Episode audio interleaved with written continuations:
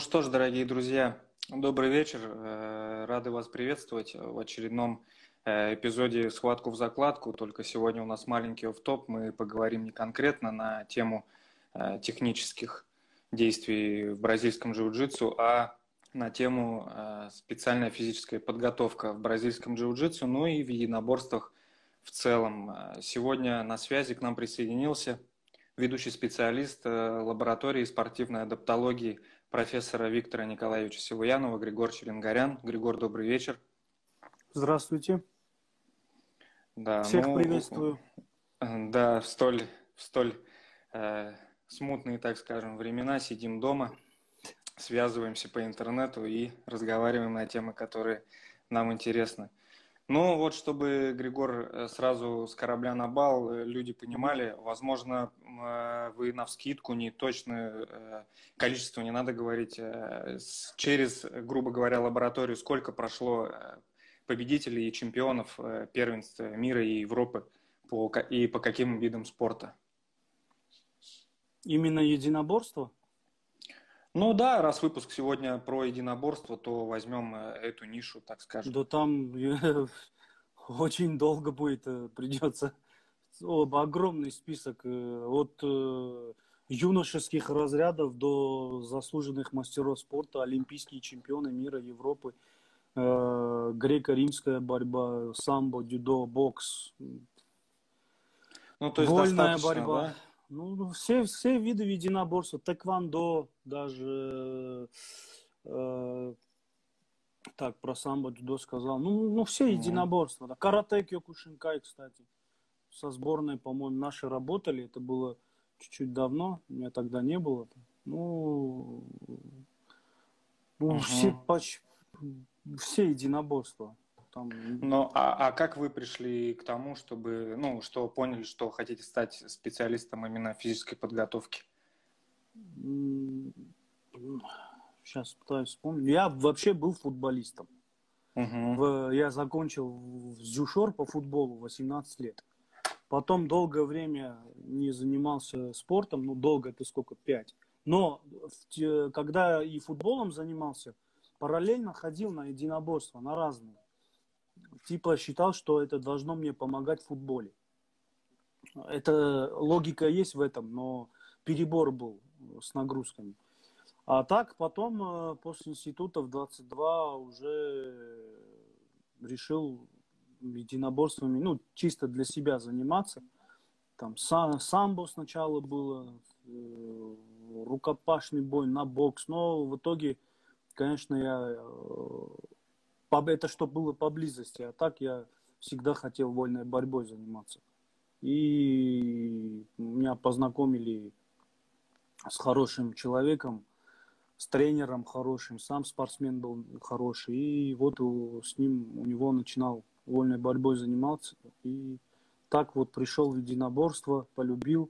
Потом, не помню уже просто, когда это было, пришел к выводу, что... Я бы э, хотел бы заниматься именно физической подготовкой в единоборствах, ну и в игровых видах спорта. Это вот моя, скажем так, специализация моя, именно игровые виды спорта, так как я был футболистом, плюс э, единоборство, где я разбираюсь, да, то есть я знаю специфику единоборств. Не просто так там человек со стороны, а я именно, хотя для себя, но я занимался. Поэтому я решил, и в единоборствах тоже, в принципе, получается вроде. Поэтому а как, вот так как-то, да. А, а как поняли, что именно методология, которую практиковал Виктор Николаевич, это то, чему бы вы хотели научиться? А, было так. После очередной операции, лежа дома, а у меня проблемы, скажем так, были... Начиная с футбола, меня где-то в четырнадцать-пятнадцать лет уже оперировали коленный сустав, чтобы вы понимали, да, я уже с четырнадцати лет знаю, что такое травмы. Ну, это стандарт, стандартный да. набор футболиста. Да, да, да. Но потом, когда уже на единоборство ходил, ничего не изменилось. То есть бери больше, кидай дальше. Но я тогда считал, что так и должно быть, как и все. Я тоже, как все, вот считал, что пока из зала ползком не выползешь, значит, ты плохо оттренировался. Вот. Но где-то в глубине души понимал, что что-то не то. Почему мы все одинаково тренируемся, вот все, но в итоге какие-то монстры выдерживают это все и становятся в итоге чемпионами. А мы все, подавляющее большинство, травмируемся и даже ходить нормально уже не можем к тридцати годам. Поэтому вот после очередной операции, лежа дома, скучно. И я когда-то про Силуянова слышал, кто-то мне говорил, что есть какой-то профессор. Думаю, дай-ка я все равно заняться нечем. Включил его лекцию с самбистом. И я, когда первый раз послушал его, я получил все э, свои такие... Э, от, получил ответы на мои вопросы главные. То есть э, в чем дело вообще, почему так происходит, то, что я, о чем я и сказал. Вот э, так я услышал его, начал, начал изучать, э, долго изучал, читал туда-сюда, потом начал пробовать тренироваться сам, потом помогал друзьям, знакомым тренировать, тренироваться, то есть помогал, тренировал их. И угу. когда я через, через себя всю эту теорию на практику перевел и пропустил, я решил, что там где-то года два прошло после этого. То есть после того, как я начал изучать все, тренировать так, как он предлагал, да. Все, где-то через два года я решил пойти познакомиться с ним и его э, учениками э, лично. И вот э, с ними познакомившись, дальше больше стал с ними уже и сотрудничать, работать. Вот, вот так как-то. Вот, а конкретно в лаборатории Виктора Николаевича какие-то обучения проводят? Вот просто задал вопрос подписчик один, где можно отучиться и в дальнейшем легко ли трудоустроиться?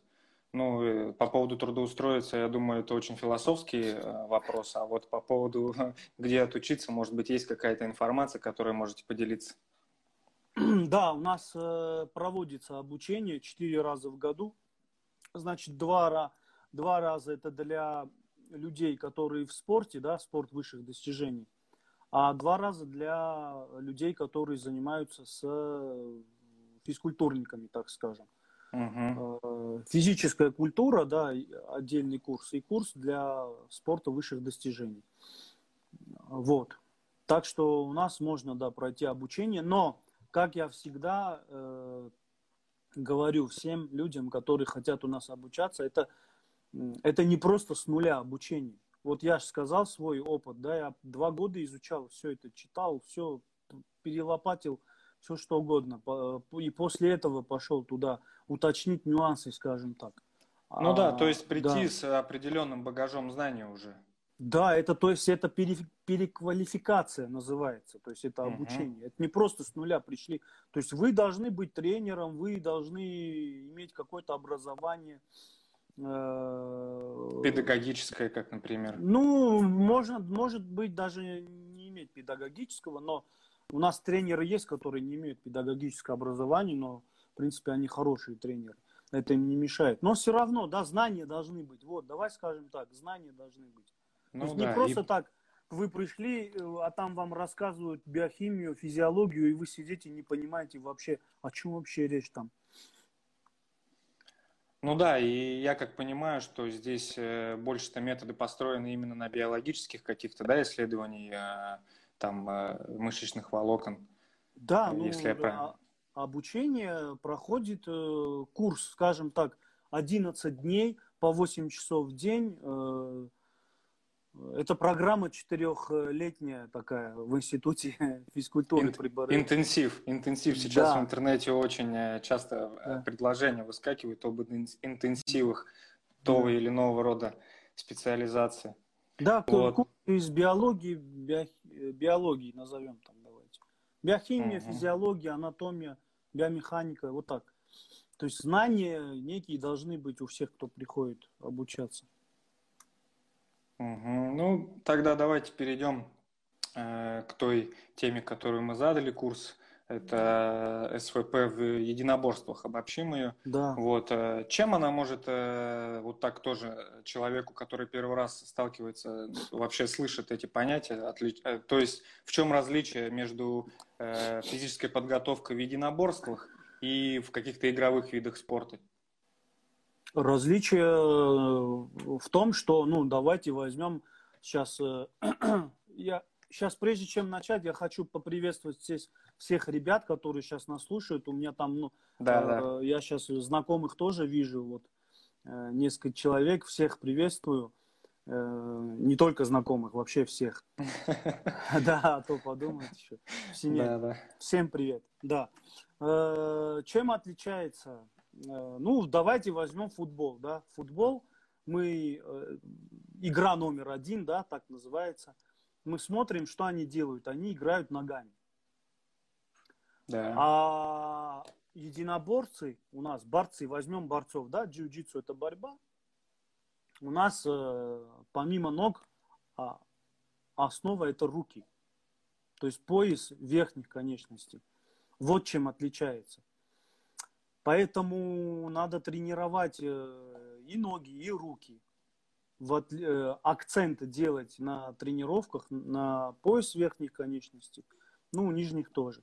Вот, например, хотя бы на первый взгляд вот этим отличается.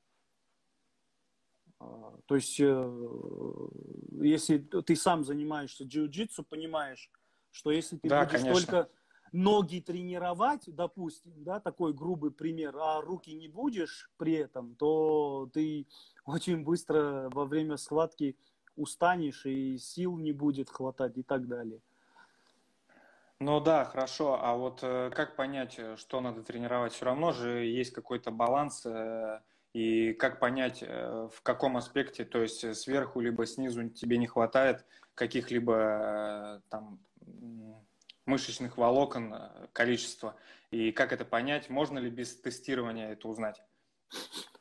Ну да, идея, э, правильно, метод контроля, как мы называем. Идеальный вариант, конечно, пройти некое тестирование и э, выявить лимитирующие звенья. То есть слабые стороны, э, сильные стороны. Почему? Чтобы не тратить много времени на свои сильные стороны. Да, это логично. Хотя многие так не делают. Э, но э, я понимаю, что у многих людей нет возможности пройти тестирование, например, в лабораторных условиях, но это можно сделать, придумать в условиях э, полевых, да, там, э, придумать некие тесты для себя, например, э, подтягивание, например, отжимание от пола, либо жим лежа, э, на ноги те же, либо приседания э, э, с весами уже, ну, если без весов, то со своим весом. Ну, просто можно э, на ноги, да, кстати, я забыл, сейчас скажу. То есть э, прыжок в длину, угу. пятерной прыжок в длину с места, там э, спринт на десять метров, на тридцать метров, да, это такие полевые тесты, которые можно делать. То есть и тренируясь потом, э, опять эти тесты, как это делается, в начале тренировочного микроцикла, макроцикла делается, потом э, после, то есть вы смотрите, есть э, прогресс, скажем так, прогресс, да? да, тренировок или в тренировках или нету. Можно вот так, э, ну самые такие для единоборств тесты, грубо говоря, да, это отжимание от пола, если нету, например, возможности жим лежа делать. И подтягивание на турнике. Ну и прыжок в длину с места. Ну вот если я считаю, я считаю, мое мнение, что любой единоборец, любой, неважно, особенно если это борец, должен пятьдесят раз подтягиваться. Ну там в зависимости еще от весовой категории, да, сто раз отжиматься, это вот ты обязан. Вот я так считаю. Ну это получается у него будет... Э... И силовая выносливость развита на том уровне, который, в принципе, с которым уже можно на, претендовать какую-то конкуренцию, да, создавать конкуренцию. Да, это, это мы сейчас разговариваем в физическом плане, да, то есть физподготовка. Угу. Силовая выносливость – это термин педагогический, в принципе. Но если удобно так, можно им пользоваться, конечно. Ну да, и сила, и, и сила. То есть э, до пятидесяти э, раз э, подтягиваться, это показатель, показатель силы. Э, а потом уже силу там у нас педагогики поделили на несколько частей, да, там скоростно-силовые возможности, амортизационные, силовая выносливость, силовая ловкость. Ну, там можно фантазировать очень долго. Но вот основа основ, конечно, это сила. Сила должна быть на определенном уровне. Сила и скоростно-силовые возможности. Тогда на эту конструкцию можно построить выносливость. То есть есть Но... сила, можно добавить быстроту. Быстроту добавляем, значит, быстроту тренируем. Сейчас так... Хотелось, мысли улетели просто. Ничего страшного, бывает. Быстроту тренируем с помощью увеличения силы. Вот, вот что хотел сказать. А потом э, уже выносливость туда же, после того, как определенная сила есть.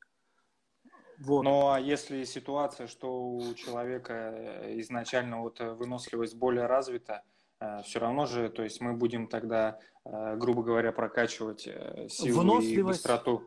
Выносливость более развита, вот изначально, когда говорят, не бывает такого. То есть этот человек наверняка имеет уровень силы уже хороший. Угу. Не бывает слабого э, спортсмена, но очень выносливого. Такого не может быть. Если, то есть баланс какой-то, да? Наверняка, да. То есть он может быть слабым в силе среди себе равных, назовем угу. так. Но, например, если возьмем некого мастера спорта международного класса, который он сам себя считает, что он слабый, но выносливый, поверьте мне, если его поставить в схватку с каким-нибудь перворазрядником, то этот перворазрядник просто с ума сойдет от силы этого международника. Вот. Ну да, плюс поэтому... от опыта. Да, все да. это... Ну, технический аспект мы никогда ну, не... Да. Техника – это главнее всего. Тем более... Да, вот согласен. Про, про единоборство это... Мы, мы опять, да, говорим про физподготовку. Да, Техничес... да. Технические возможности должны быть на огромном... На, на большом уровне. То есть это даже не обсуждается. Да, безоговорочно я с вами тут согласен. Но а встречались такие, которые э, даже после тестирования, не э, работая конкретно на какую, какой-то аспект э, в своей физподготовке, ну, они были уже, в принципе, готовы сами по себе, хотя они понятия не имели, да. э, что они делали. Да, есть один борец, я э, так как э, с ним не, ну, не говорил, не обсуждал, что его имя могу назвать, поэтому не хочу его имя называть, но он, угу. и он, назову так, из всех людей, которые приходили к нам в лабораторию, он единственный прям угадал свое состояние. Не тренированный, он не тренированный, он пришел, я говорю, вот сейчас на данном этапе, да, на данный момент, какой уровень подготовленности, ну, на вскидку, так, от одного до десяти шкале, он говорит, на семь, так и получилось. То есть, изначально этот парень просто одаренный, просто вот, вот я такое, когда увидел, причем он говорит, а мне, говорит, я уже старый чуть ли не, я, говорит, хочу понять, мне заканчивать или нет. Я говорю, какой заканчивать? Только некоторые, начинать, да? Многие молодые не имеют таких возможностей, как у тебя. Тренируясь что, ежедневно, да? Тренируясь ежедневно несколько раз в день. А он так, да. так себе тренируясь, там просто там уникальный, если честно. Возможно, показатели очень хорошие на, на таком уровне. Если будет еще тренироваться, то будет просто зверь. Ну вот, говоря о таких уникумах, можно поговорить, вот тоже задал вопрос один подписчик, митохондрии и их роль и цель в тренировках. А, митохондрии и их роль? Да.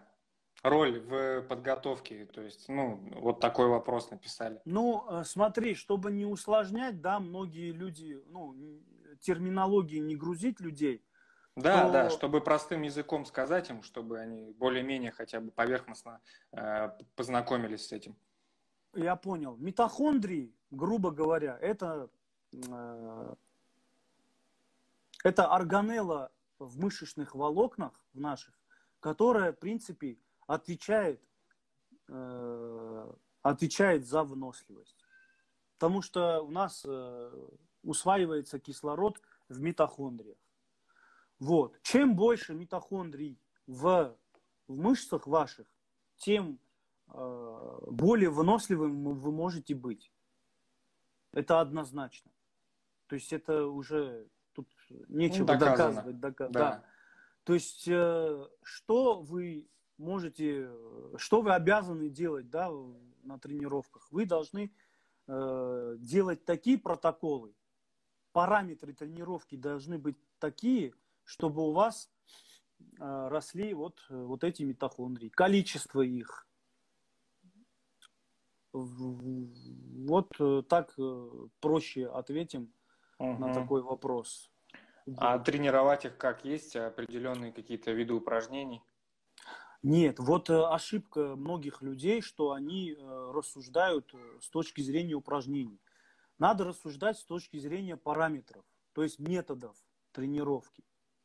Сейчас вот хороший знакомый мой написал статодинамика. Нет, статодинамика mm-hmm. это силовая тренировка.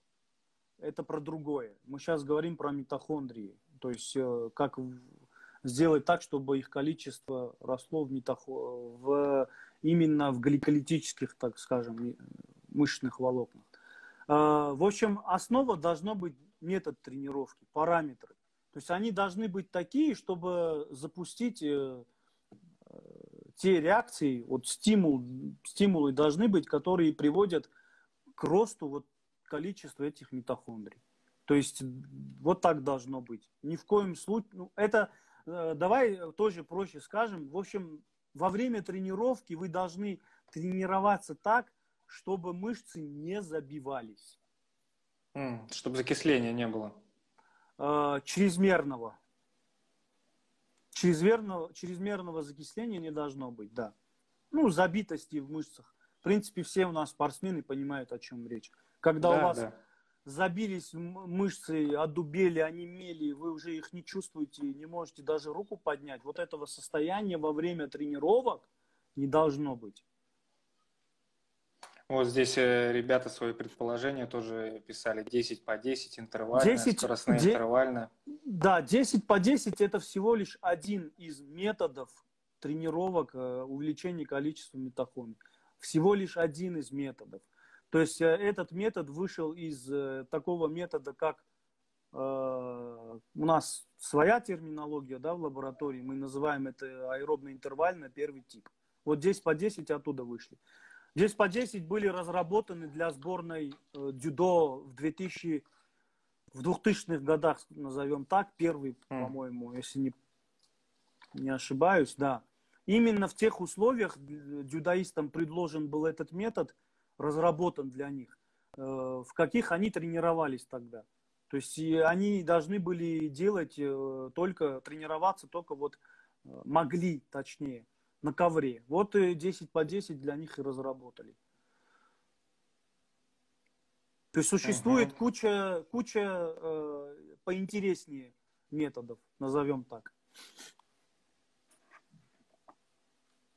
Короткий Но... спарринг, вот спрашивает парень сразу. Ага. Да, да, конечно.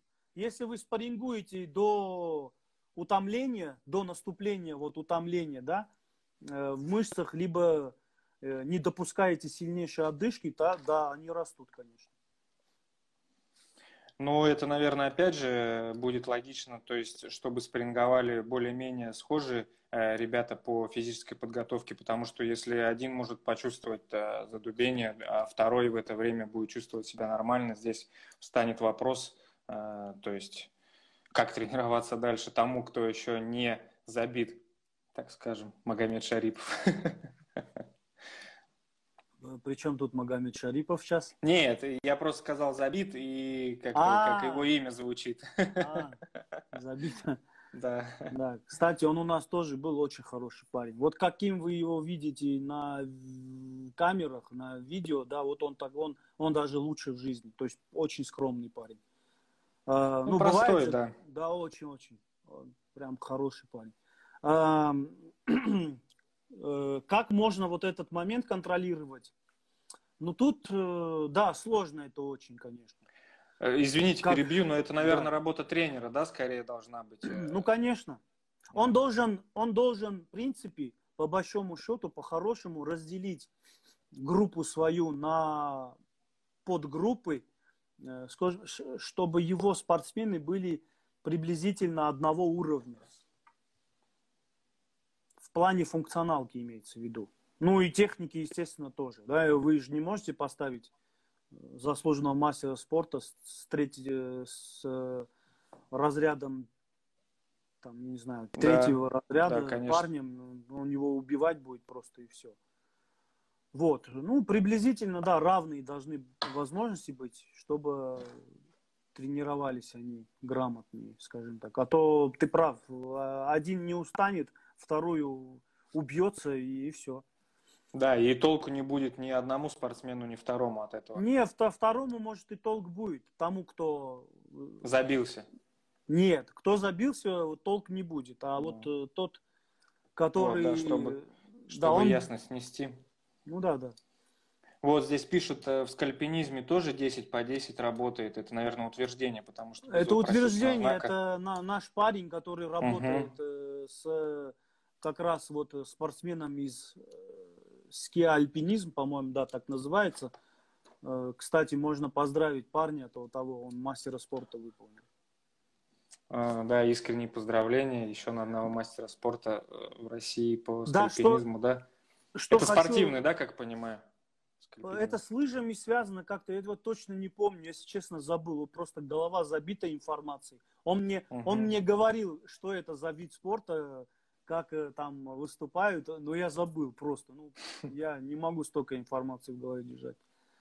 А, хочу отметить вот еще что, то, что мы пропагандируем тренировки без применения анаболических стероидов. Угу. Да, конечно, это само собой разумеется. Хотя некоторые э, мыслят по этому поводу стереотипно, что в спорте высших достижений не может быть, не быть места для фармакологии. Ну, нет, есть, да, люди, которые это утверждают, но некоторые не просто так утверждают, я сразу скажу, но я могу сто процентов гарантировать, что я знаю людей, которые э, большие чемпионы и не применяют. Ну, одаренные да, вот еще... очень, ребята. Вот как раз, наверное, можно параллели провести э, с вашим рассказом про человека, который, про спортсмена, который думал, что он плохо, а на семерку предугадал. Вот вопрос задал Григор э, о возрасте спортсмена. Когда вы считаете, что нужно со спортом завязывать? Ну, это очень индивидуально. Это надо... Э, самое первое, самое первое, это наличие травм. Это самое первое. Если у вас много травм, то вы долго не протянете. Ну да, и если протянете, то карьера будет недолгой. И мучительность. Только удов... Да, мучительность. Только удовольствия не принесет, сколько хотелось бы. Вот, ну а к слову, вот у нас, допустим, борьба идет в кимоно. Угу. И мы встречаемся с таким понятием, как захваты. Угу. То есть э, выносливость, как это правильно э, назвать, вам будет виднее, силовую выносливость. Вот за захваты предплечий, как э, ее развить, тоже, опять же, это связь с митохондриями и э, каким, какими видами тренировок. Ну, как я уже сказал, основа основа – это сила. Основа основ – это сила. То есть сила мышц, сгибателей пальцев должна быть очень сильная. У борцов, неважно, это в кимоно, без кимоно. А потом, ну, туда, скажем так, если большая сила будет, запас силы, то и выносливость, в принципе, не проблема увеличить выносливость. Какие можно упражнения подобрать? Да? Это прежде всего подтягивание или лазание на канатах. Это раз. Во-вторых, вы можете подтягиваться в кимо, э, через кимоно, то есть э, на турнике. Ну, как обычно делают, да, дзюдоисты, угу. самбисты. Ну, перекидывают. Да, да, перекидывают, перекидывают кимоно и... и подтягиваются. Можно висы делать. Э, тоже на, за кимоно. На, та, тоже кимоно, э, тот же канат, то есть висы. Но... Силу, силу увеличить мы можем только двумя способами. То есть мы можем увеличить в мышечном волокне количество сократительных элементов, которые называются миофибрилы. Угу. И другой метод, способ, назовем так, это связь мозг-мышцы, как говорится по-простому. Нейронная связь, то есть можно сказать, то есть, да? умение, умение рекрутировать или включать много-много мышечных волокон, да, ну, двигательных единиц назовем так. Вот два способа. То есть первый надо, проще скажу, увеличить мясо, а потом научиться это мясо по... контролировать. Включать, чем больше, тем лучше. Угу. Вот. Поэтому, если мы хотим увеличить мясо, так назовем, по-простому, то мы должны это делать за счет волокон. У нас есть разный тип волокон, да, гликолитические, окислительные. Значит, гликолитические мы увеличиваем, гипертрофируем их с помощью динамических, динамических упражнений. То есть упражнение выполняется в динамическом режиме, а окислительные мышечные волокна гипертрофируются с помощью статодинамики, статодинамики, как вы уже знаете, да. И, ну вот, теперь вопрос, как можно э, тренировать сгибатели пальцев? А здесь мы можем использовать вариант третий, все-таки в статике. То есть мы можем э, висы делать. Если мы хотим увеличить гликолитические мышечные волокна, то мы тридцать секунд мы должны с усилием семьдесят процентов, это когда вы к тридцатой секунде вы уже не можете, у вас, скажем так, разжимаются пальцы. Вот. А чтобы окислительные мышечные волокна тренировались, то есть нужно усилие тридцать процентов. Надо сделать так, чтобы к тридцатой, к сороковой секунде у вас в мышцах мышцы начали, вы начали чувствовать в мышцах жжение. И терпели это жжение пять-десять секунд. Ну, у нас, как вы знаете, статодинамика, это делается в, в одной серии три подхода, да? То есть в первом подходе э, жжение появилось пять секунд, терпим, во втором и третьем появилось жжение, терпим пять-десять секунд. Но отказа не должно быть. Вы можете висеть дальше. Но вы просто угу. этого не делаете. Просто жжение сильное. Вы, э, скажем так, слезли с турника. Э, вот, э, вот эти, скажем так, два метода. А э, как его? Тот э, метод, про который говорил, да, умение включать побольше двигательных угу. единиц, научиться этого делать. Ну, здесь можно висы делать короткие. То есть статическая нагрузка короткая, двух-трехсекундная. Но усилие должно быть девяносто-сто процентов. Ну, субмаксимальная получается. Да, субмаксимальная интенсивность и две-три секунды. Вот так. Но это, это, понимаете, здесь нужно понимать именно, как это переложить на мышцы сгиба, сгибателей пальцев, да, предплечья, назовем так. Вот угу. можно... как я вот описал, делать такие тренировки.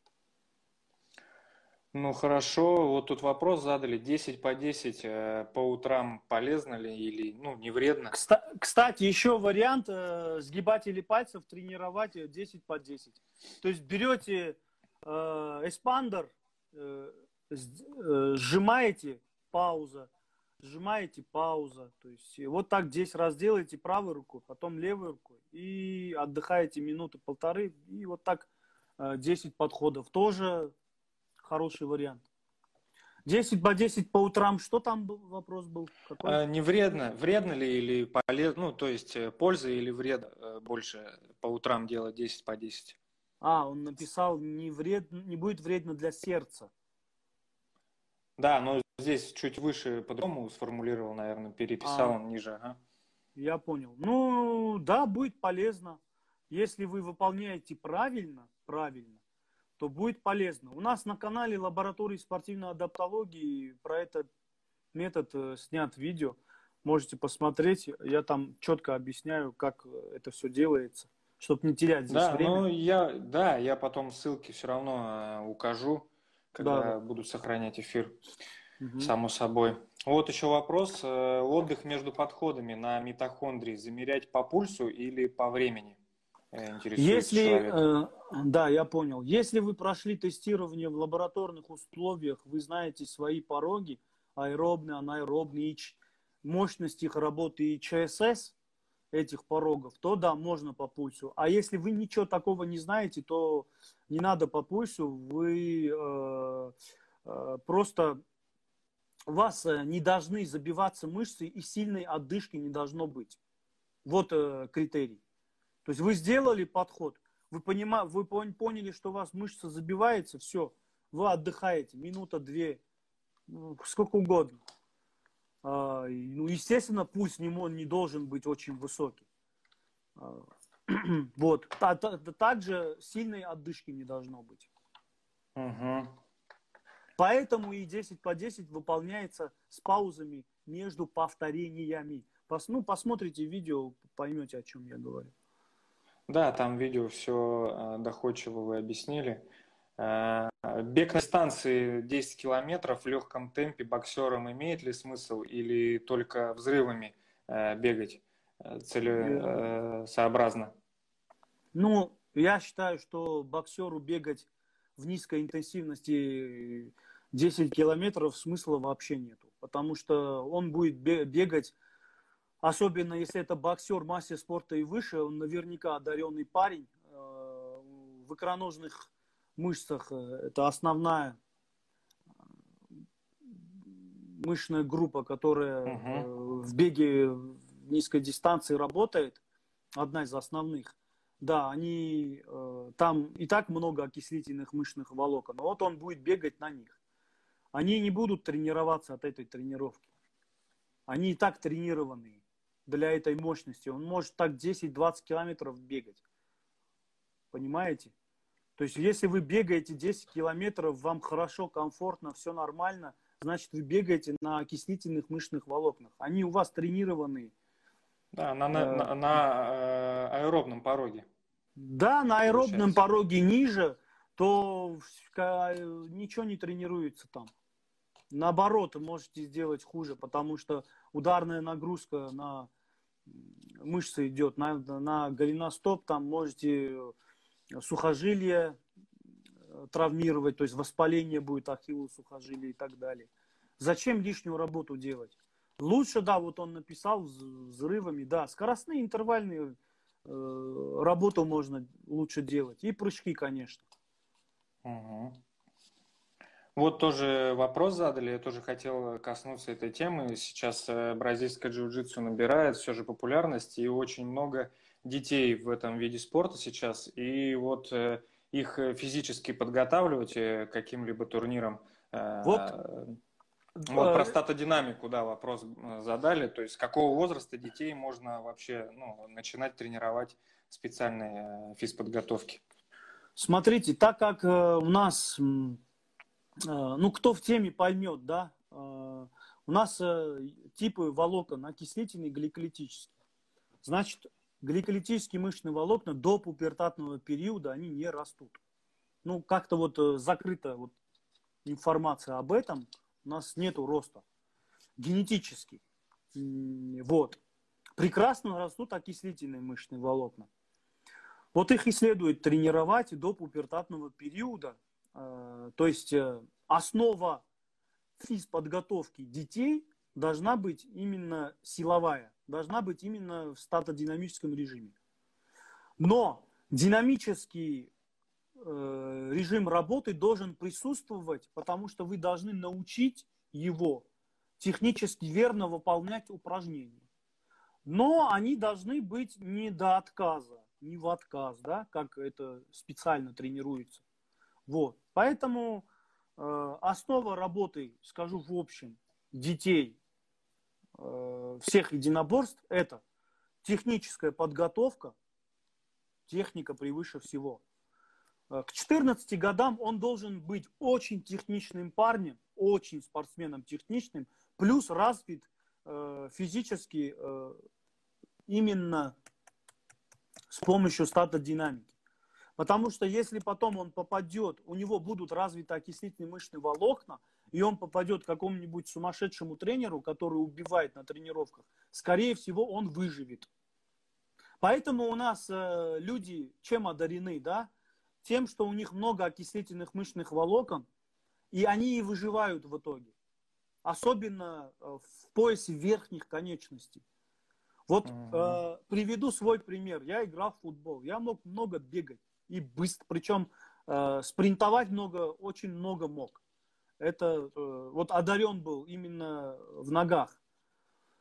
В единоборствах, когда я подключал руки, я просто тридцать секунд, и, и меня нету. Я всегда тренерам по, един... по единоборствам говорил, почему так? Я могу много бегать в футболе, я могу две игры подряд сыграть на высокой интенсивности. А почему я здесь очень быстро устаю? Они говорили, наверное, мало бегаешь там. Наверное, кто-то говорит. Причем, да, это тренеры были очень... Не кушаешь совсем, да? Считались сильные. Да, ну, предположения такие были непонятные, но тогда я им верил, куда я делся бы. Вот, поэтому э, одаренный единоборец – это когда у него много окислительных в поясе верхних конечностей, и он может переделывать свои гликолитические в промежуточные, в окислительные. Вот а это, это люди одаренные. Они выживают в итоге и дают результат. А такие, как мы и в большинстве, они просто убиваются, травмируются. И кто-то заканчивает э, со спортом, э, а это уже поломанные судьбы тысячи ребят. Они потому что ну, в будущем да. себя не находят, потому что мечтали быть спортсменами, а тут все заканчивается в один день. А кто-то вот так доковыляет до двадцати пяти лет, в итоге опять ломается, заканчивает. Ну вот, вот, вот так происходит. А про джиу-джитсу вот что хочу сказать. Хочу чуть-чуть наехать на джиу-джитсу. Давайте. Мы готовы. Да, почему? Потому что, что я замечаю? В джиу-джитсу, к сожалению, нету школы, школы подготовки. То есть, что делают в джиу-джитсу? Они копируют подготовку бразильцев, которые номер один в джиу-джитсу, топовых. И трени- начинают тренировать всех так. Зачем вы так делаете? Школа должна быть. То есть вы должны тренировать, как бразильцы тренируют своих детей. Отсюда и уровень технический очень слабый у нас на постсоветском пространстве. Сколько я бывал на турнирах по джиу-джитсу, вот смотришь, черные пояса из, ну, Советского Союза, назовем так, и черный пояс бразилец. Ну, совершенно разный уровень технический. Физически может быть и там где-то равный, может быть, да. Но технически-то совсем разный. Это что значит? Значит, у того есть школа, а у этого нет школы. Поэтому ну да, надо... некоторые... Да, поэтому... Нет... Договаривайся. Извиняюсь, что перебиваю. Просто говорю, поэтому некоторые ребята собираются с мыслями, с деньгами, с силами и едут в Бразилию, тренируются по три-четыре месяца, да, уделяют это, этому внимание. Это правильно. Вот, э, вот этот э, отсутствие школы и э, от этого и вот эти проблемы, да, когда смотришь, вышел, вышел против бразильца, сразу на пятую точку сел и ждет там что-то. А я, я увидел э, на одном турнире по э, эй си би, по-моему, Привезли бразильцев, черные пояса, ребята, как они боролись между собой. Вот как будто два вольника, но в куртках. То есть в стойке. Все делали в стойке. Ну просто мы, мы...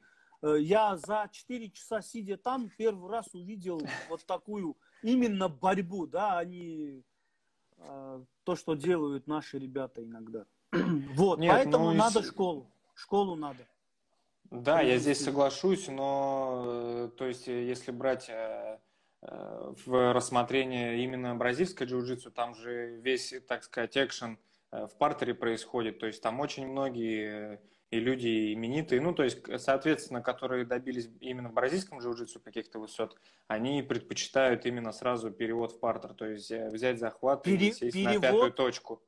А, ну, если такой перевод, есть другое дело, но я в исполнении многих бразильцев видел переводы хорошие, именно борцовские такие, с проходом, ну, проход. Многие, даже э, бросковые техники. Ну, бросковая техника же должна быть, это все-таки борьба.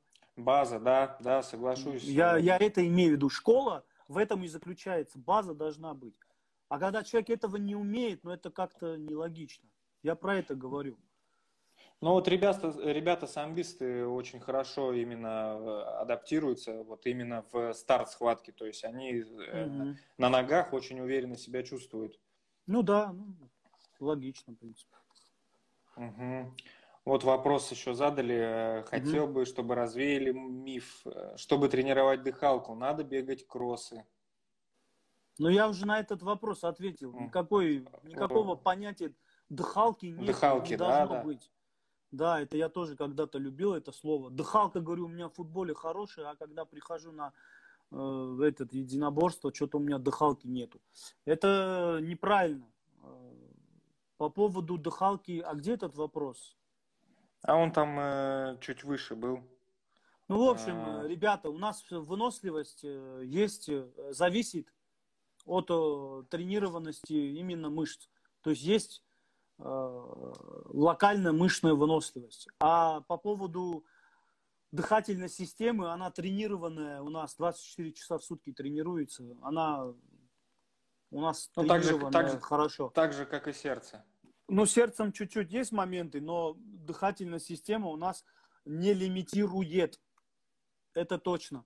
Она может э, лимитировать на очень короткое время, когда человек пропустил недели, две, три, месяц, приходит, причем приходит э, на тренировку, тренируется, мышцы не забиваются, проблем нету с мышцами, да, у него, скажем так, в этом, э, ну, такой одаренный. А э, происходит жжение в груди, прям в середине груди. Вот э, три-четыре тренировки нормальных, продышаться, скажем так, и все, эта проблема уходит.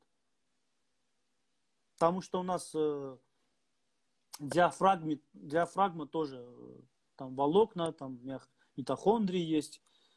Ну, появляются. Да, ну к этому, к этому вопросу я еще попозже задам, да. Про дыхание и развитие угу. диафрагмы. Вот э, еще вопрос здесь нам прислали. За сколько дней до соревнований прекращать статодинамику? Ну, это такой вопрос, знаешь, грубо очень. Ну, грубо отвечу, за две-три недели. Но так не делается. Это, то есть должна, должен быть некий план э, тренировок именно для подготовки двух-трехмесячной. Там все расписывается. Кому как, это зависит от... И все индивидуально, да. Бывает, я бывало э, вообще за месяц убирал парню одному борцу, помню. За месяц убрал всю силовую. Почему? Потому что да у него все с этим прекрасно было. Ему надо было только выносливостью заниматься. Ну, назовем так, и технической подготовкой. А за месяц убрал он там, помню, призером мира по греко-римской борьбе стал. Среди военнослужащих. Вот. Угу. А бывает, оставляешь до конца. Смотря какие еще соревнования. Во. Я Какого это... уровня, да, в смысле? Да, да. Может, они такие промежуточные, там за неделю, за две, да, убираешь, и проблем нет. А если важные... Но надо смотреть индивидуальные. Ну, там же, если важные, получается, циклы выстраиваются определенно под конкретные соревнования, то есть чемпионат мира, остальные это контрольные точки, как бы, которые предшествуют этому чемпионату. Ну, ну, контрольные точки, да, но бывают виды спорта, ты не попадешь на чемпионат мира. Ну да, если не отберешься. Да, да. Поэтому здесь такой очень сложный вопрос на самом деле. Угу. Ну, ответ такой, да, вот две недели. За две недели, за ну, три. Ну да, даже в среднем. Да. Угу.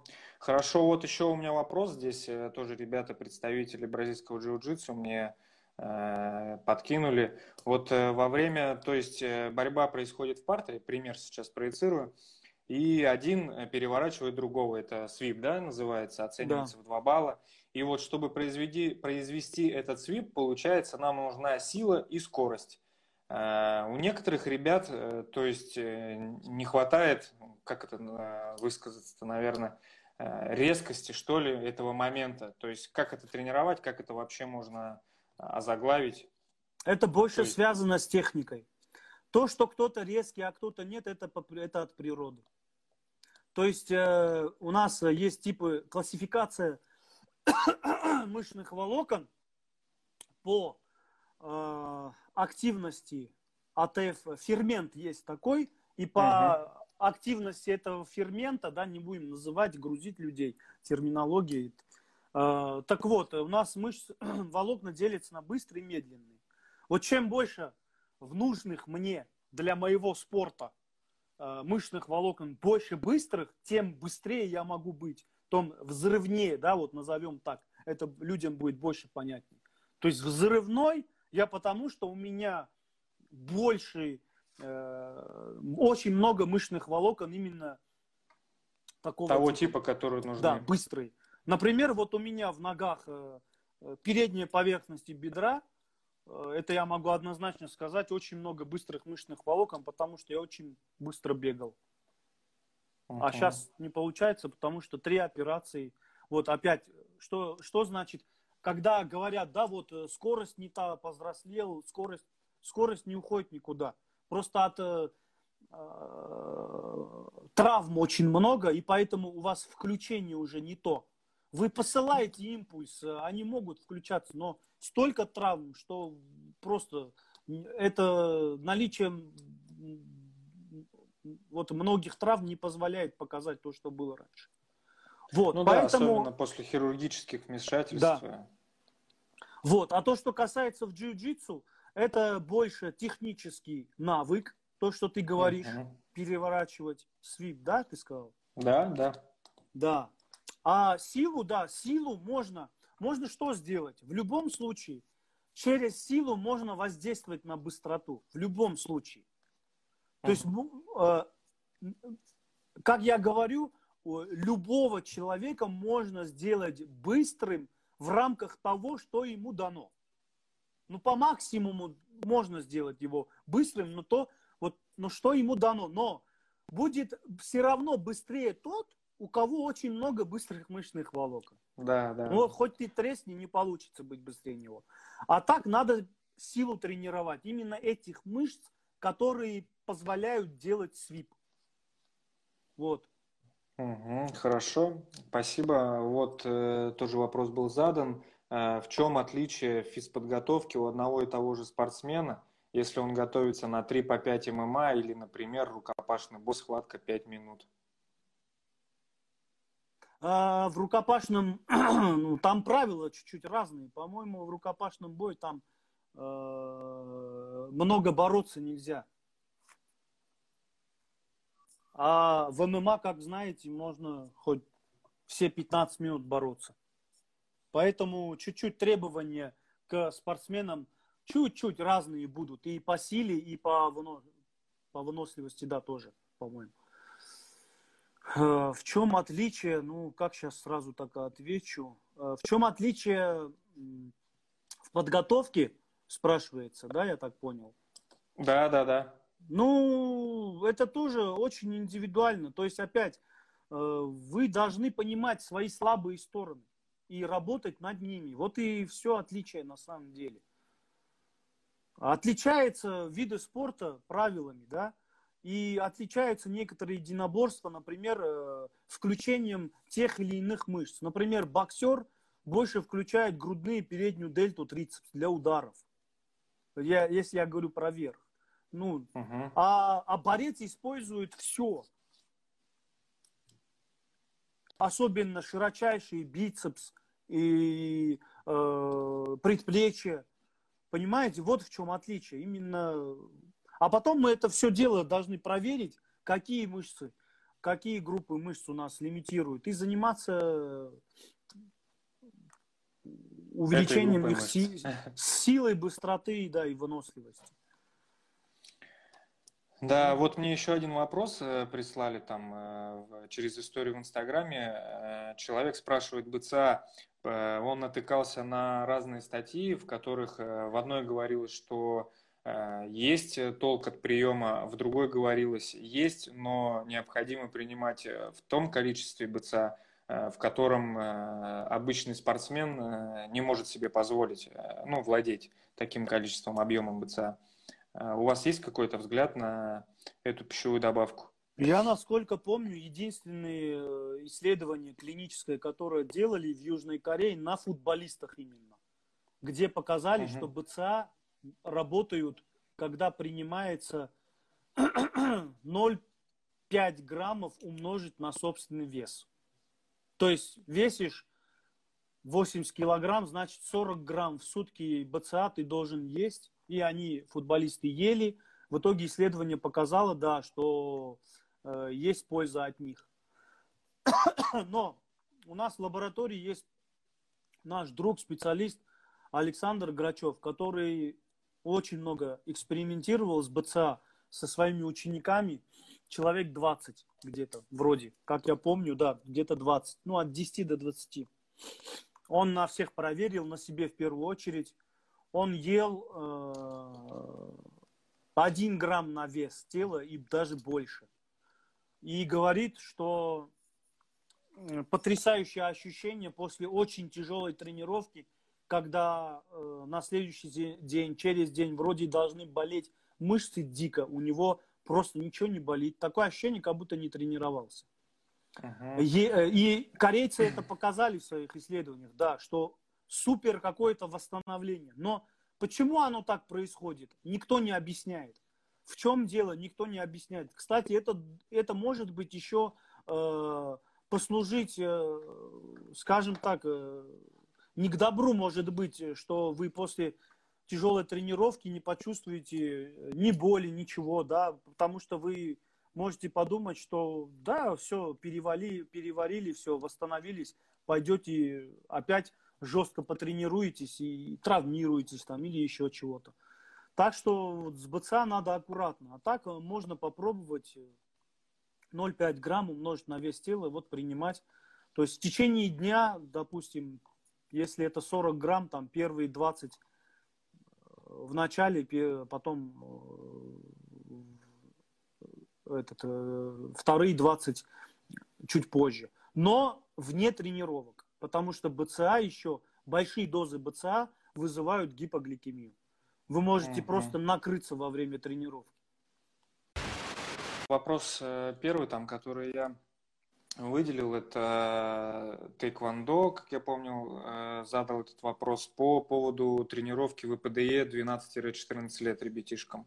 Это, наверное, опять можно вернуться к тому вопросу, когда спрашивали по поводу статодинамики детям, правильно? ВПДЕ – это высокопороговые двигательные единицы. Тренировать их надо методом максимальных усилий. Ну, тренировать детей двенадцать лет в ВПДЕ – это, конечно, вы должны быть очень смелые, потому что вам отвечать потом перед школой, родителями.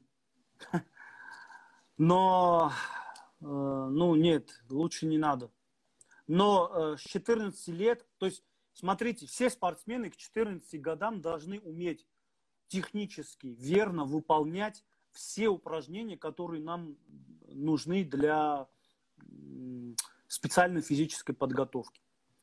Вот от четырнадцати лет можно потихоньку к этим ВПДЕ подходить, но все выборочно должно быть. И их [S2] Uh-huh. [S1] Надо уметь правильно делать. Хорошо, наверное, будем надеяться, что ответ был услышан автором этого вопроса. А вот вернемся к дыханию, да, и к тренировке диафрагмы. Мы mm-hmm. как-то затрагивали эту тему да. сегодня. А вот сейчас набирает тоже моду, возможно, вы обращали внимание, попадалась вам методология Вима Хофа, то есть он практикует дыхательные свои практики. тридцать глуб...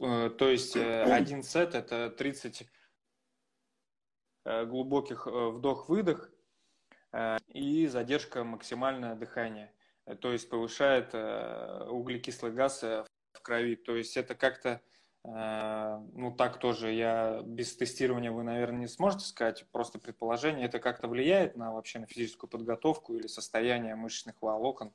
Ты знаешь, я не знаком с этим, ну, специалистом, с его методикой, но что-то мне кажется, что это как-то не то. Диафрагма начинает тренироваться, когда она, э, скажем так, там легочная вентиляция должна быть на определенных оборотах работать. Сейчас э, цифры не помню, но то есть эта тренировка должна быть, вы должны там дышать. Угу. А дыханием тренировать, чтобы росли окислительные, там, что-то я не знаю, я сомневаюсь. Ну, я точно не знаком, давай так, не буду так отвечать угу. на этот вопрос прям. Но что-то мне уже не понравилось вот это, если честно. Да, сейчас, сейчас это, кстати, еще наш советский какой-то ученый практиковал, Бутейко, если я не ошибаюсь, его фамилия. Я тоже не знаком с его работами или там исследованиями, если есть им место быть. Вот, поэтому тоже как-то вот так вот это, вилами по воде, как говорится.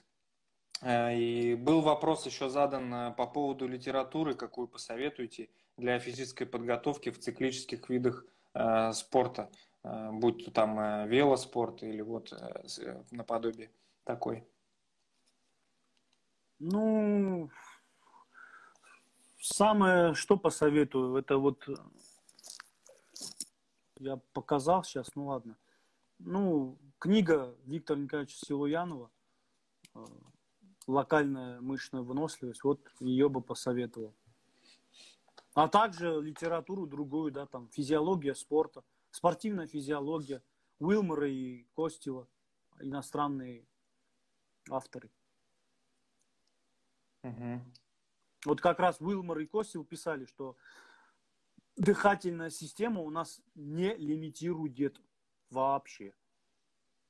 У них все это четко написано. А вот сердечно-сосудистая система, производительность, иногда может лимитировать у некоторых единоборцев. Да, может. Но бывает крайне редко. А от чего зависит это? От каких факторов? Ну, сердце маленькое. А, и только за счет этого, да? Ну да, бывает, вот люди бывают, что сердце маленькое. Ну, такое mm. редко. Ну, последний раз вот в лаборатории была сборная Болгарии по кёкушинкай карате. Mm -hmm. Они приезжали в семнадцатом году, по-моему, всем составом. У восемнадцати, из восемнадцати человек у шести вот эта производительность сердечно-сосудистой системы была слабая. Пришлось им э, давать э, метод тренировки для того, чтобы растянуть сердце. То есть и на больших помогло, оборотах. Да, потом работать. Через как... Они через, не помню, какое время на чемпионат мира э, выступили очень круто для себя. Там несколько золота, серебро, бронза. Там, в общем, очень были довольны. Ну, все-таки это уже давно проверенная методология вся, которую э, вы практикуете. Но если вот так вот э, провести небольшую черту по поводу физической подготовки именно в единоборствах, в бразильском джиу-джитсу, э, можно подытожить как э, то, что начинать надо, так сказать, прокачивать силу, э, быстроту, потом мясо и потом только выносливость. Правильно, да? Ну да, можно и так сказать. Ну, чтобы было более-менее понятно всем, да. кто нас смотрит. Да, обычно бывает, лимитирует сила мышц. Угу. Вот. Надо заниматься силой мышц. а дальше уже выносливостью. А выносливостью можно заниматься непосредственно специальными упражнениями или не специальными. То есть можно выносливость увеличивать во время работы на ковре, делая uh-huh. техническую работу. Но опять-таки всегда выносливость растет хорошо тогда, когда вы не забиваетесь. И сильной отдышки когда нету. Можно так, а можно использовать упражнения в тренажерном зале для,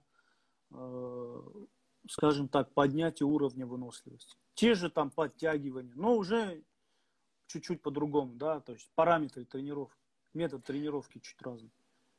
Ну вот э, к теме тоже по поводу в данной ситуации, как-то в домашних условиях же тоже получается можно э, тренировать все эти качества. Да, в домашних услов... условиях мы же можем э, отжимания от пола делать, можем. Прыжки можем делать, да, на лестнице, да даже дома можем делать. Можно что-нибудь придумать э, с резиной, например, тяговое движение делать, да, там. Ну, имитировать э, подтягивание, допустим. Либо э, эту горизонтальную тягу. Ну, как вот борцы работают с резиной. Можно uh-huh. же то же самое. Можно отрабатывать технический прием с резиной, как делают дзюдоисты, да, там. Дзюдоисты, да. Да, бросковые приемы, там, через спину, бедро. Так далее. Угу. Хорошо. Ну, в принципе, те вопросы, которые мне задали, которые меня интересовали, я э, у вас спросил. Может быть, у вас есть что-то добавить или что-то пожелать э, всем тем, кто, или кто пишет вопросы. Мы можем еще поозвучивать вопросы. Ребят, пишите, э, если у вас что-то интересует, э, какой-то вопрос. Григор э, ответит. Э, ну да, ребят, напишите... Напишите вопросы. Вот много вопросов было, кстати, в той части. Пусть они, они, они были повторные, и ребята между собой еще там обсуждали. Там А-а-а. не только вопросы были, они обсуждали между собой, там развивающая тренировка и э, тонизирующая. Ну вот тоже объясните тогда, раз мы столкнулись с этими терминами, э, что заключает в себе развивающая тренировка, а что подразумевает под собой тонизирующая. Ну, развивающая тренировка — это та, которая развивает, да, а тонизирующая — это такая поддерживающая. То есть, что они называли, то есть она может быть силовая, развивающая, она может быть на выносливость развивающая, а может быть поддерживающая, та же силовая или э, на выносливость. То есть, что, давай, знаешь, что главное скажем? То есть, если неделя, микроцикл, она развивающая силовая, то на выносливость на этой неделе вы должны работать в поддерживающем режиме. То есть развивать выносливость и силу одновременно в одной неделе не надо. Приведет в итоге, в итоге рано или поздно приведет к, к утомлению. А потом, не дай, а потом, не дай бог, перетренированности. Перетренированность — это уже, это уже когда состояние вы, когда ничего не хотите, не дай бог никому это состояние почувствовать. Вот. А когда делается развивающая, развивающие тренировки, да, микроцикл такой, развивающие тренировки на выносливость, тогда силу уже надо поддерживать. Или можно даже из микроцикла убрать на силу работу. То есть э, угу. вот такой момент есть, нюанс. А вот э, тонизирующие, развивающие в одну неделю не ставить, а друг за другом, то есть сейчас, э, грубо говоря, неделя развивающая, и следующая следом идет э, развивающая, но на э, выносливость, а не силовая. Э, вопрос, у тебя с этим пропадает чуть-чуть слова. С трансляцией. А, вот не в, одну неделю, не, не в одну неделю э, две развивающие, э, в, ну, грубо скажем, вставлять, а то есть неделя за неделей, друг за другом, не одновременно, а вот э, мы одну группу мышц неделю проработали, потом эта же тренировка, но на другую группу мышц. То есть так можно тренироваться, а, правильно? Не, ну можно, но а зачем так делать? У нас у многих спортсменов времени нет столько, чтобы они на разные недели делили группы мышц. Мы обычно как делаем? В одной неделе делаем силовую тренировку на все группы мышц, uh-huh. а следующая неделя у нас уже аэробного характера. То есть мы увеличиваем, работаем над выносливостью. То есть полностью убираем работу на силу. Вот там человек пишет, а эндокринка рухнет. Да, если две-три uh-huh. недели подряд делать силовую работу развивающую, то э, одаренные, скажем так, люди могут выдержать так где-то месяц, а может и два, хотя я сомневаюсь. Но среднестатистический человек через три-четыре недели так точно почувствует что-то не то. Угу. Вот еще Хачатур, э, Хачатур спрашивает, стоит делать десять по десять сейчас, когда нет соревнований? Не то, что стоит, а обязательно надо делать. десять по десять, если делать правильно, как я рассказываю в видео на сайте, то есть на YouTube-канале лаборатории спортивной адаптологии, да, если вот так делать, как я там рассказываю, ее можно делать хоть каждый день. Никаких проблем. Ну да, и вот после того, как я начал делать десять по десять, в принципе, она и не утомляющая такая, что ты, ну, не забиваешься, и в то же время как разминка такая очень хорошо способствует проснуться. Да. В принципе, угу. можно, я как уж сказал, да, делать ее, ну, пять раз точно в неделю можно делать без проблем. Кстати, будет и от этой работы и сила расти, и выносливость одновременно. Как на практике мы это увидели. Угу. Вот еще э, Роман спрашивает, микро- и макроциклы – это отрезок по времени? Микроцикл – это да, от нескольких дней до двух недель, допустим, может быть. Например. Ну, макроцикл это уже год, год больше. Мезоцикл ну, то... месяц, несколько месяцев. Ну... Угу. А это получается, допустим, если человека подводят к Олимпиаде, то ему э, макроцикл, да, получается? Ну, программу прописывают на макроцикл уже.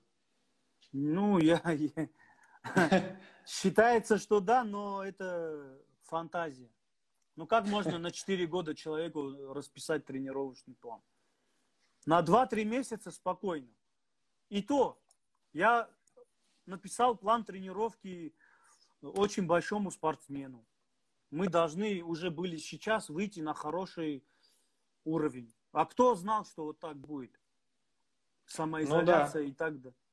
Все. Вот, вот тебе и макро, э, мезоциклы. От таких вещей никто не застрахован, да и не будет, мне кажется, застрахован да. никогда. Вот человек спрашивает, как можно в отсутствии лаборатории тестировать спортсменов-единоборцев, Журавлев. Ну как можно? Смотрите, спортивное тестирование – это метод контроля. Это не то, что вы... Многие почему-то думают, что сейчас я поеду в лабораторию, протестируюсь, они мне скажут, я пойду олимпийским чемпионом стану. Ребята, это, я не знаю, откуда такая фантастика пошла. Это просто метод контроля. Вы приходите и вы видите свои сильные и слабые стороны, вам расписывают, над чем работать лучше. И э, э, как его? Э, такой метод контроля в полевых условиях вы можете сами придумать. Ну, грубо говоря, грубый пример. Вот я беру спортсмена и, и тестирую его в таком упражнении, как прыжок в длину с места. Вот он прыгает, например, два пятьдесят. Ага, я увидел. Я ему расписываю тренировки, через месяц он прыгает два семьдесят. Что это значит?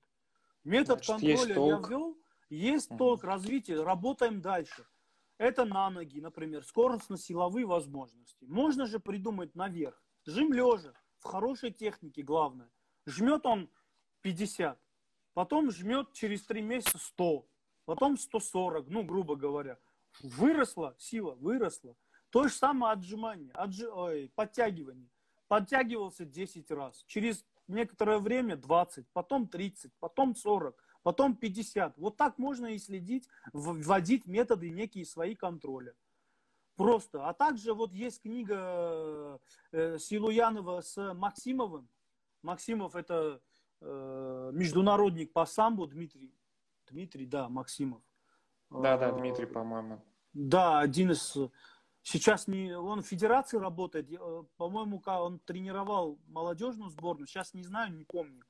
Вот. Вот он с ним книгу писал. Вот в конце этой книги есть некий такой метод контроля в полевых условиях. То есть, как посмотрите в этой книге, она в сети есть, если что. Можете посмотреть, там расписано. Просто я уже забыл, мне это ни к чему, да, это э, если есть лаборатория, зачем мне это сейчас? Поэтому я не помню точно. Посмотрите в книге.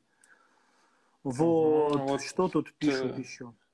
Существует ли программа на месяц? Марсель вопрос этот задал. Ну, существует, да, программа на месяц. Даже, даже наверняка не одна. Я... А вопрос в чем? Ну, я тоже не понял, в чем вопрос. Возможно, Марсель продублирует его нам более понятно. Вот еще один вопрос следующий задал подписчик. Знакомы ли вы с клубом Гор ММА? Был один раз. Все, больше ничего не могу сказать. Ну, получается, не знаком. Потому что, ну, один раз был там, раньше мой друг работал. Очень крутой тренер по вольной борьбе, кстати, в Москве тренирует в двух залах. У него есть Инстаграм Days Wrestling Team. Давид Олакимян его зовут. Это... Один из лучших тренеров по вольной борьбе, для, тем более для людей, которые нужна борьба, для джиу-джитсеров, для ММАшников. Он поставит вам технику, как нечего делать. Причем очень грамотный. Мы общаемся, ну, мы же друзья. Он uh-huh. воспринимает все, что есть у нас, пробует, попробовал, проверил, удостоверился, что все это работает как лучше, как, ну, ну в общем, что еще сказать. Ну да, да, это вот очень адекватный подход, потому что... Ну да, очень помню... адекватный тренер, да. Да, надо во всем сомневаться, чтобы прогрессировать. Обязательно, все надо пробовать. Все проверять. Да, да, да. Да. Не надо вот... сразу всем верить, даже друзьям. Тем более друзьям, я бы сказал. Ну, такая шутка, но да, бывает, да, что да. Конечно. Вот еще вопрос Беляев задал. Процентовку в десять по десять просит проверить, потому что Александр, как я понял, Грачев говорит пятьдесят процентов. Ну, а что пояснить? Это Сергей зовут парня, он жимовик. Привет, кстати, Сергей. Ну, Саша, да, Саша говорит, что надо брать пятьдесят процентов от, от максимума, правильно? И делать в динамическом режиме. А мы же говорим, что можно брать меньше, но за счет интенсивности упражнения, то есть темпа выполнения, интенсивность сокращения мышц уже растет. Но, а он считает, что это травмоопасно, но... А я считаю, что не травмоопасно, потому что со своим весом, если делаешь, ну какой там, что, никакой опасности. Поэтому, ну даже если со штангой, в принципе, все мои единоборцы, ребята, кого я веду, они все делают э, где-то тридцать-сорок процентов приблизительно от максимума, но за счет скорости движения, э, отягощения, ну штанги, допустим, мы включаем где-то семьдесят-восемьдесят процентов. Если так можно назвать. Да? То есть интенсивность сокращения мышц семьдесят-восемьдесят процентов, но отягощение тридцать-сорок процентов от максимума. Можно так. Ну, если все четко делать, грамотно, технично, то ну, нету ничего страшного, не будет. Угу, хорошо. Вот где и на каких сайтах можно смотреть результаты научных исследований? Очень тоже такой резиновый каких? Вопрос. Ими, именно каких? Ну, наших? Ну, здесь не, что? не указано. Не указано, я думаю, да, потому что, как преподавая один метод, ссылки на исследования другого метода было бы неразумно выставлять. Ну, можете, можете, да, можете зайти на сайт спорт. Ой, что это? Спорт, Из головы вылетело. Подстава. Я сейчас посмотрю. Это смешно, конечно. Да, но все равно запись эфира будет на ютубе, и там я ссылки все предоставлю. про спорт лаб точка ком. Во, прикинь, я забыл даже наш сайт. Ну, бывает, ничего. Да, ничего страшного. Особенно с тем э, потоком информации, который вам приходится фильтровать. Это ничего страшного, я думаю. Э, так, ну... Да, тут э, вот вопрос Сергея меня, э, скажем так, э, я тут задумался и хочу сказать вот что. Значит, почему-то все люди, ну, большинство точнее, Селуянова асоци... ассоциируют э, только со статодинамикой. Но это далеко не так. Он, он, он, ну, почитайте его диссертацию. И ту, которую он защитил, ту, которую по политическим э, причинам не, не защитил. Ну, почитайте диссертацию, и вы поймете, что за человек, чем он занимался. Уже, если честно, надоели эти люди. Ассоциация только со статодинамикой. Ну, вы что, вообще, что ли? Ну, это стереотипный да, подход. Стереотипы. Поэтому, поэтому многие люди не понимают интенсивности, как это, что это такое. Вот откройте диссертации, по, по, поищите, найдите и почитайте, поймете, что, что он имел в виду. Да? Вот. Очень интересная тема. Да? Интенсивность сокращения мышцы, интенсивность упражнения. Вот это все там в диссертациях можете найти. Ребята, задавайте еще вопросы. Эфир близится эпизода к концу, и мы с удовольствием ответим на ваши вопросы. Очень вот. много э, знакомых моих вот тоже тренеров. Да, да, пара... я смотрю, что уже на вторую часть подключаются только э, ваши знакомые, потому что мои, наверное, Нет. устали. У в нас первой еще части -то... тоже. У нас а просто в Томске-то уже двенадцатый, да, час ночи, поэтому все отдыхают. Тем Не, более, ну тут по половина, было. половина, да, точно моих знакомых, тренеры угу. там по всем, по разным видам спорта, по разным городам сидят все. А, в группе где, лаборатории где найти? напишите ага. про диссертацию. Да, про диссертацию в группе ВКонтакте в лаборатории. Напишите. Или даже, по-моему, у Александра Грачева в группе есть диссертации его. В открытой, да, группе? Просто у него там, по-моему, и да, закрытые да. тоже есть. Да, у него есть закрыто, но есть открыто, где, угу. где много литературы. Он все у себя хранит. Да, Александр Грачев, конечно, тоже интересный человек. Я как-то на его стримы тренировок прямые попадал. У него такой старый олдскульный зал. Марсель, по-моему, спрашивал э, э, у вас э, по поводу расписать программы тренировок на месяц, если я не ошибаюсь, это Марсель. Ну, а как я могу расписать на месяц тренировку, не зная ничего, никого? Ну, я не знаю, как, как вот, ну, нельзя так делать, ребят, как, как объяснить вам, чтобы вы поняли? Не то, что я не хочу, а, а я не могу. Я должен знать про спортсмена очень многое, чтобы что-то ему расписать. Потому что я... Что вас лимитирует, над чем работать больше, как, как можно расписать, не зная человека. Это, да, есть там такие, сидят там, расписывают какие-то тренировки одинаковые для всех. Я ну, это, ну, не смогу, я, не зная спортсмена, расписать план тренировки на месяц. Не, не, не такой я... гениальный тренер. Человек не может поймать жжение в жиме окислительных мышечных волокон. Начинают трястись руки. В чем может быть причина? А в каких мышцах не может поймать жжение? Во всех, что ли? Ну, жим, наверное, как полагаю, что он они добиваются... В... Ну да, да, в грудных. Ну смотри, если там э, дельты слабые, дельты, в дельтах будет жжение в первую очередь. Вы можете угу. до груди не дойти просто, да, так, в кавычках. Но, поэтому э, можно делать другое упражнение. Там, э, в бабочке тренажер есть такой, сведение рук, именно для груди там делать. А Просто непонятно вопрос, не совсем правильно написал Сергей, он в жиме, ну, наверное, наверное, в грудных, или что новичок это не новичок, с каким весом он делает. Начинайте, всегда начинать надо с, минима, с минимальных весов.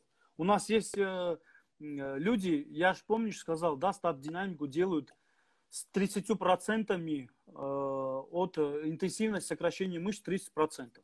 Люди не понимают, что такое интенсивность сокращения мышц. Они думают, что раз проценты услышали, значит, это от максимума. Uh-huh. У нас есть в интернете висят, где написано интенсивность сокращения мышц в работах, в работах даже Виктора Николаевича, в статодинамике от тридцати, по-моему, до шестидесяти процентов. Они думают, что проценты от максимума. Так вот, кто так думает, ну, ну это ваш уровень, что я могу вам сказать. Очень печально, да. Да, почитайте его диссертации, тогда вы поймете, что такое интенсивность сокращения мышц, и не будете глупо рассуждать, что кто-то взял пятьдесят процентов от максимума своего веса и делал статодинамику. Вот. А кто-то берет и начинает делать пятьдесят процентов, шестьдесят процентов от максимального веса, а потом говорит, что-то не получается, что-то не работает, что-то там болит, сям болит. Вот. Что-то отказ приходит. Что-то отказ приходит, да. Потом... No. Кстати, интересную, хорошую э, штуку могу, такую историю могу рассказать. Про неправильное выполнение э, статодинамики. Э, есть спортсмен, который в ногах очень много ОМВ, ну, окисительных мышечных волокон. Ну, достаточно, скажем так.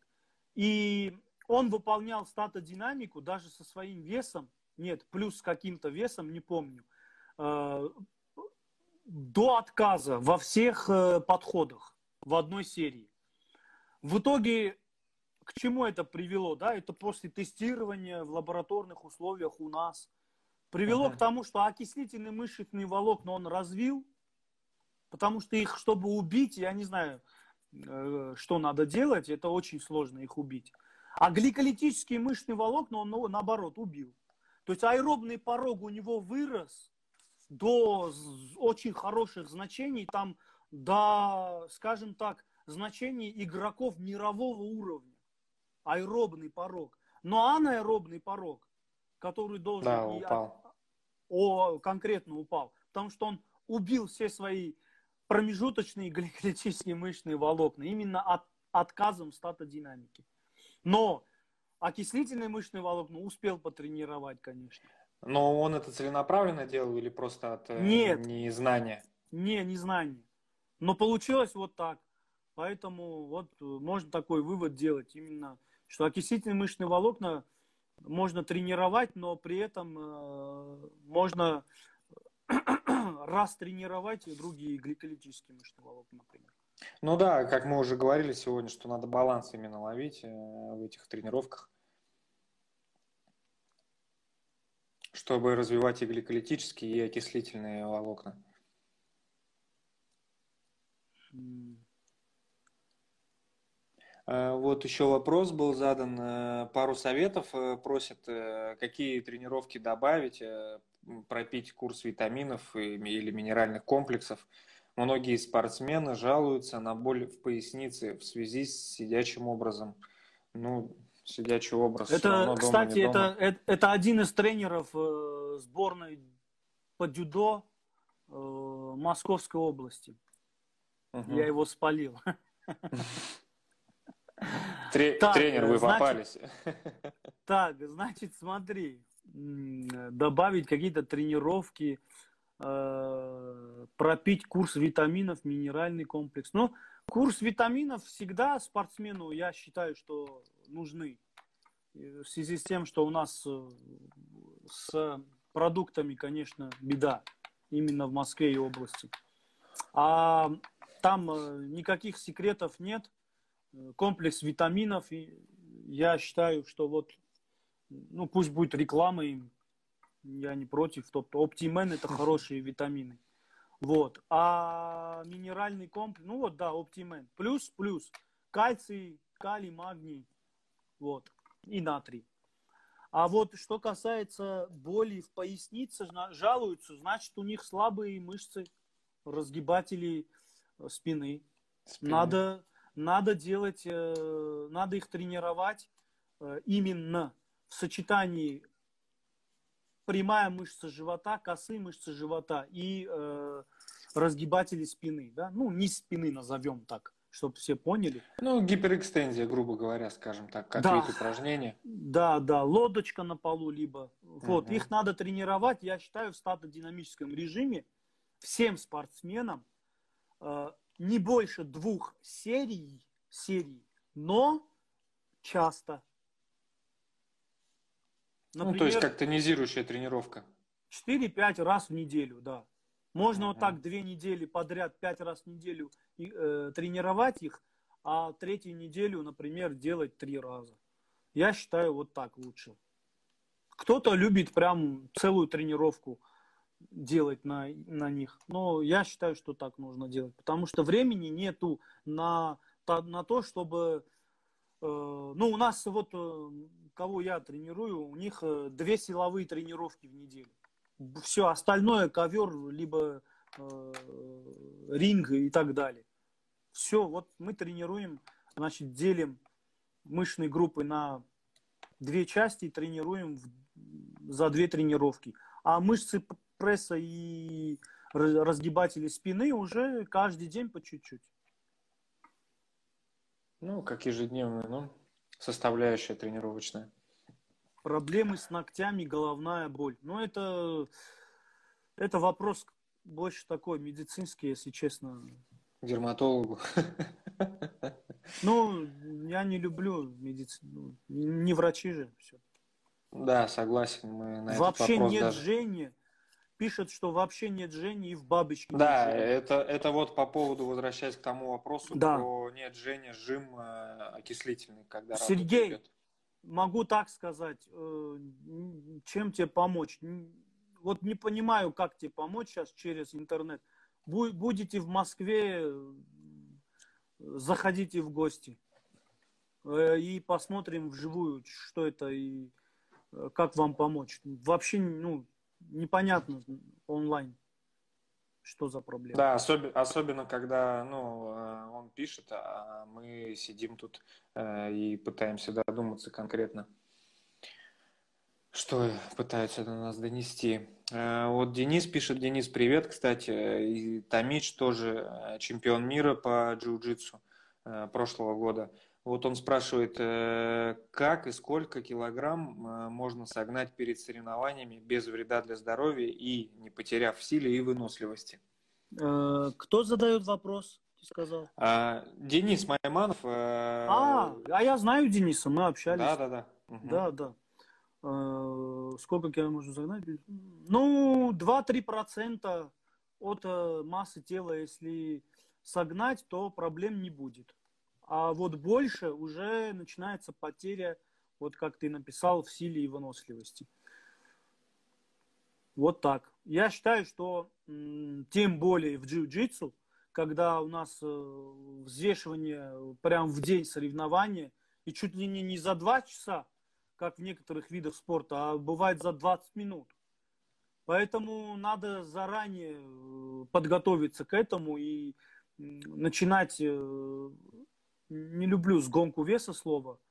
Ну ладно, сгонку веса, скажем так, за счет жировой массы обязательно с помощью питания и тренировок да. заблаговременно надо начинать это все дело, конечно.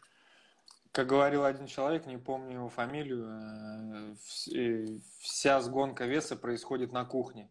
Ну да, правильно сказал, в принципе. Mm-hmm.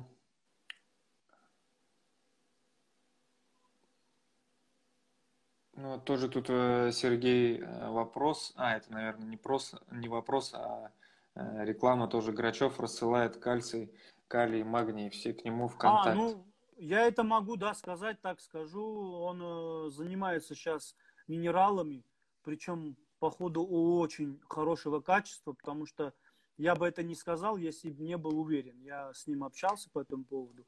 Он сказал, да, все, там документы есть, все дела. Он этим не просто так занимается. Не занимался бы, если это фигня была, поверьте, uh-huh. не тот человек.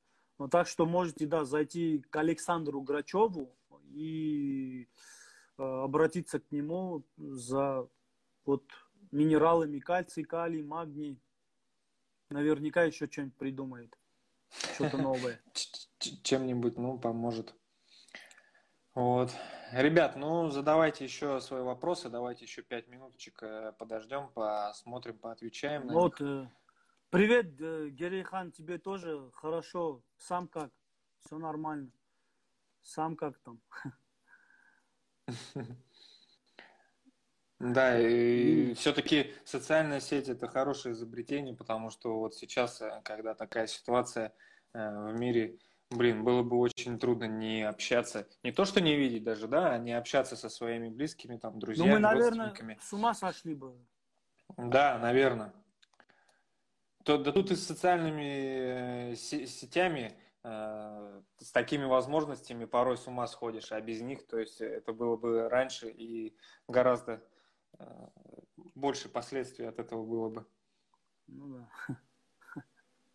А вот он пишет, я хочу набрать мышечную массу. Да, он вечно хочет. Учеба, учеба в июне. В июне. А, учеба в июне, да, там в конце июня, в начале июля должно было быть.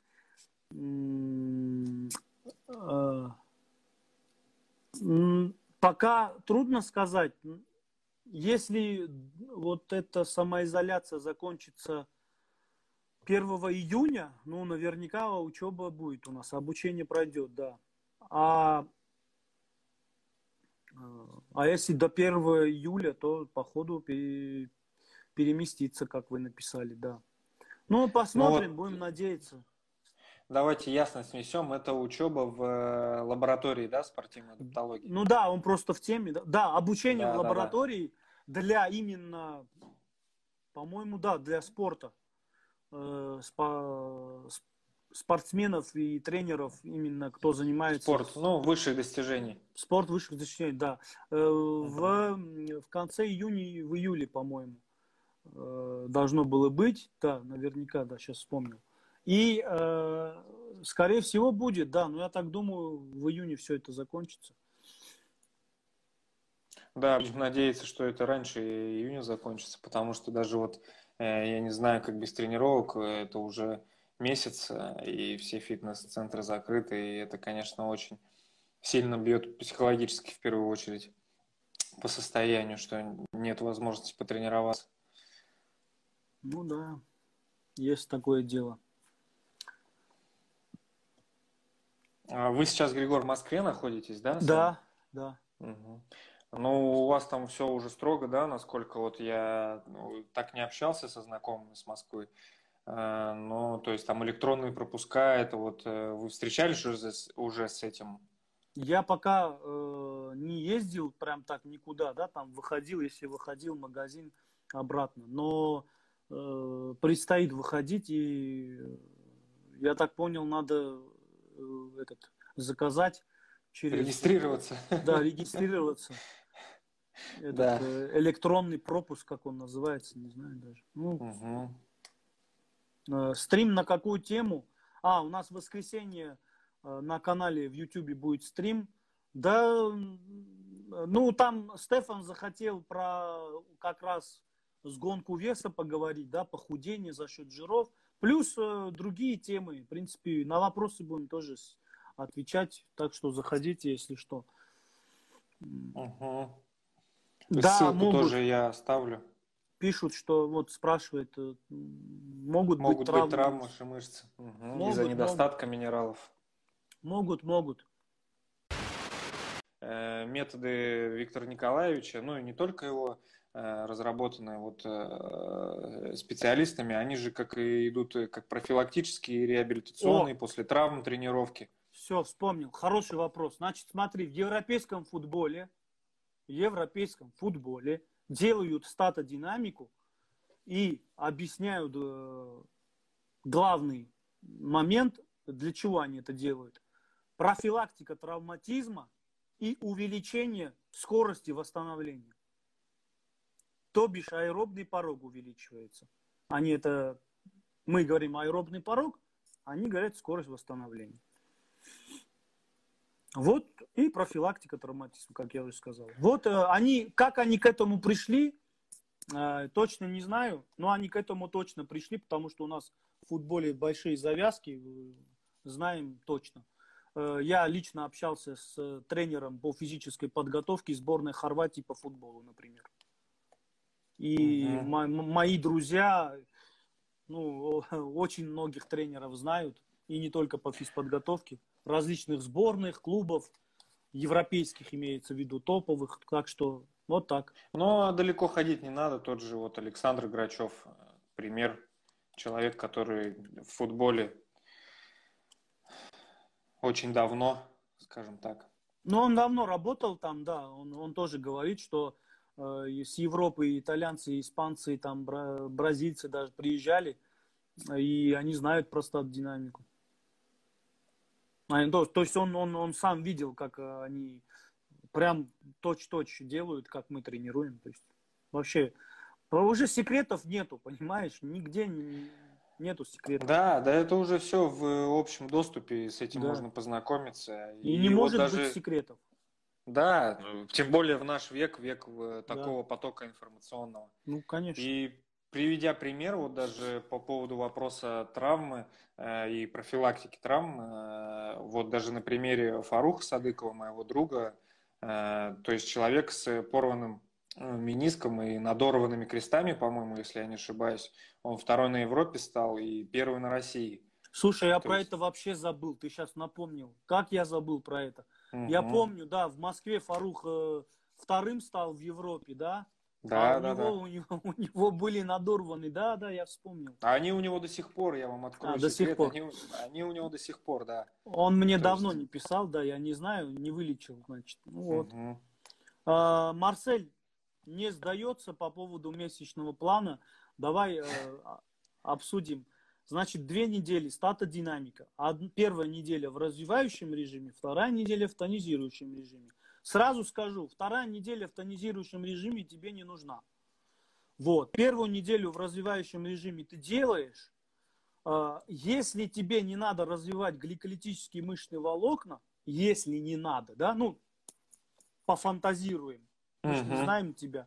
Но скажем, если тебе не надо, да, тогда ты можешь делать вот первую неделю статодинамика в развивающем режиме, а вторая неделя на выносливость. И так чередовать. Можешь так делать. А можешь, э, если тебе важна э, работа на выносливость, там, да, там на ковре много технической работы, тогда первая неделя статодинамика, две следующие недели на выносливость. Можно так. Но это зависит от цели. Цель. Какая да, цель? Достигаема.